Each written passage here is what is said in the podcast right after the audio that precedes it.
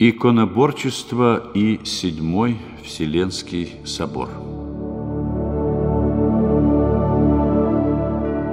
Необходимым отличием любого православного храма является наличие икон.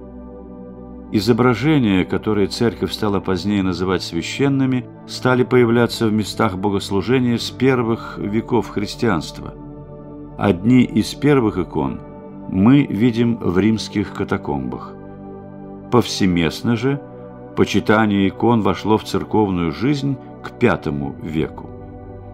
Однако нередко в народной жизни почитание священных изображений принимало искаженные формы. Церковь, преодолевая язычество, порой сталкивалась с заблуждениями, которые граничили с идолопоклонством. Это не могло не волновать отцов церкви. Видя искаженные формы почитания икон, некоторые священнослужители прямо называли иконопочитание идолослужением. Такое отношение к иконам разделял и император Лев и Саврянин. Задумав истребить иконопочитание, император полагал, что это поможет ему вернуть утраченные империей области, а иудеи и мусульмане, не почитающие изображений, сблизятся с христианством. Уничтожение икон император начал в 726 году, издав указ против поклонения им. Он приказал поднять все иконы в храмах на такую высоту, чтобы народ не смог к ним прикоснуться. Распоряжению императора воспротивился патриарх Константинопольский Герман.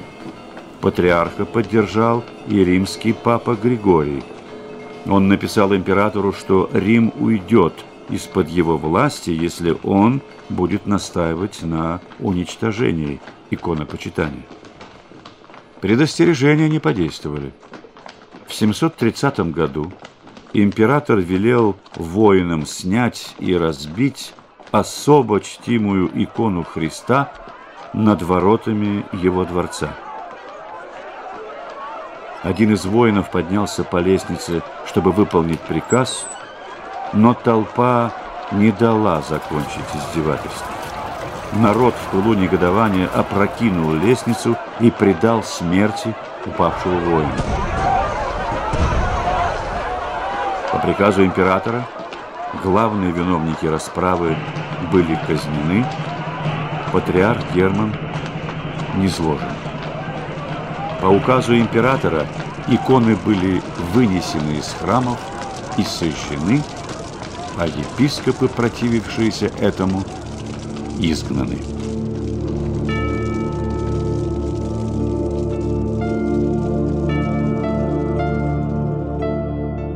Но иконы можно было удалить из храмов только в пределах восточной части империи. В Сирии которая находилась под властью мусульман, а также в Риме, Лев не мог заставить выполнить свой указ. Против гонения выступил знаменитый Иоанн Дамаскин, бывший статс-секретарем при халифе Дамасском. Его замечательные слова в защиту святых икон привлекли всеобщее внимание. Желая отомстить Иоанну, Лев оклеветал его, написав халифу, что его министр – изменник. Впоследствии Иоанн принял монашество и удалился в один из палестинских монастырей.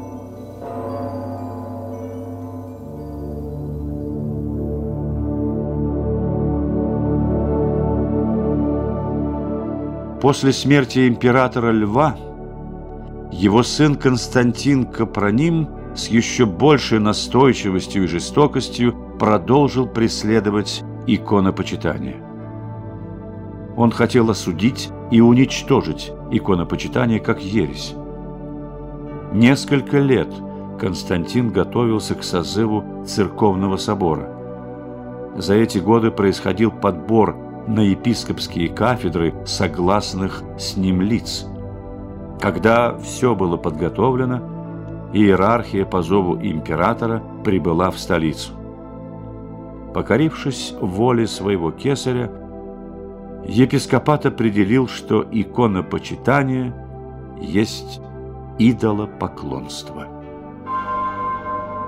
Определение лжесобора приводилось в исполнение с необыкновенной жестокостью. Не останавливаясь на иконопочитании, Капроним пошел дальше. Он хотел уничтожить почитание святых и их мощей, монашескую жизнь, считая все это суеверием. По его приказу мощи святых или сжигались, или сбрасывались в море. Монастыри были обращены в казармы или конюшни, монахи изгнаны, а те, кто открыто порицал действия императора и защищал иконопочитание, предавались мучительной смерти.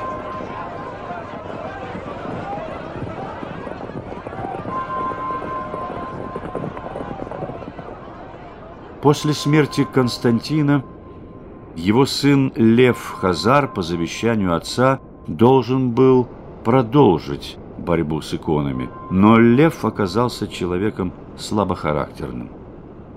Большое влияние на него имела его жена Ирина, тайно поддерживавшая иконопочитание. Под ее покровительством изгнанные монахи опять стали появляться в городах и даже в самом Константинополе. Епископские кафедры стали замещаться тайными приверженцами иконопочитания. Только найдя в спальне Ирины иконы, Лев начал было крутыми мерами подавлять иконопочитание, но в том же году умер. По малолетству его сына управление государством взяла в свои руки Ирина. Она решительно объявила себя защитницей икон. Новым константинопольским патриархом был избран Тарасий, приверженец иконопочитания. Монахи беспрепятственно заняли свои монастыри. В 787 году Ирина созвала Седьмой Вселенский собор. Согласно его постановлению, иконопочитание было восстановлено. Отцы собора разделили понятия «служение» и «поклонение». Было определено, что служение подобает одному лишь Богу, иконам же подобает поклонение. Поклоняясь образу, верующие воздают честь первообразу – Христу, Богородице и святым. Иконоборчество не сразу сдало свои позиции. Оно еще 25 лет волновало церковь. Лишь при императрице Феодоре оно было окончательно преодолено.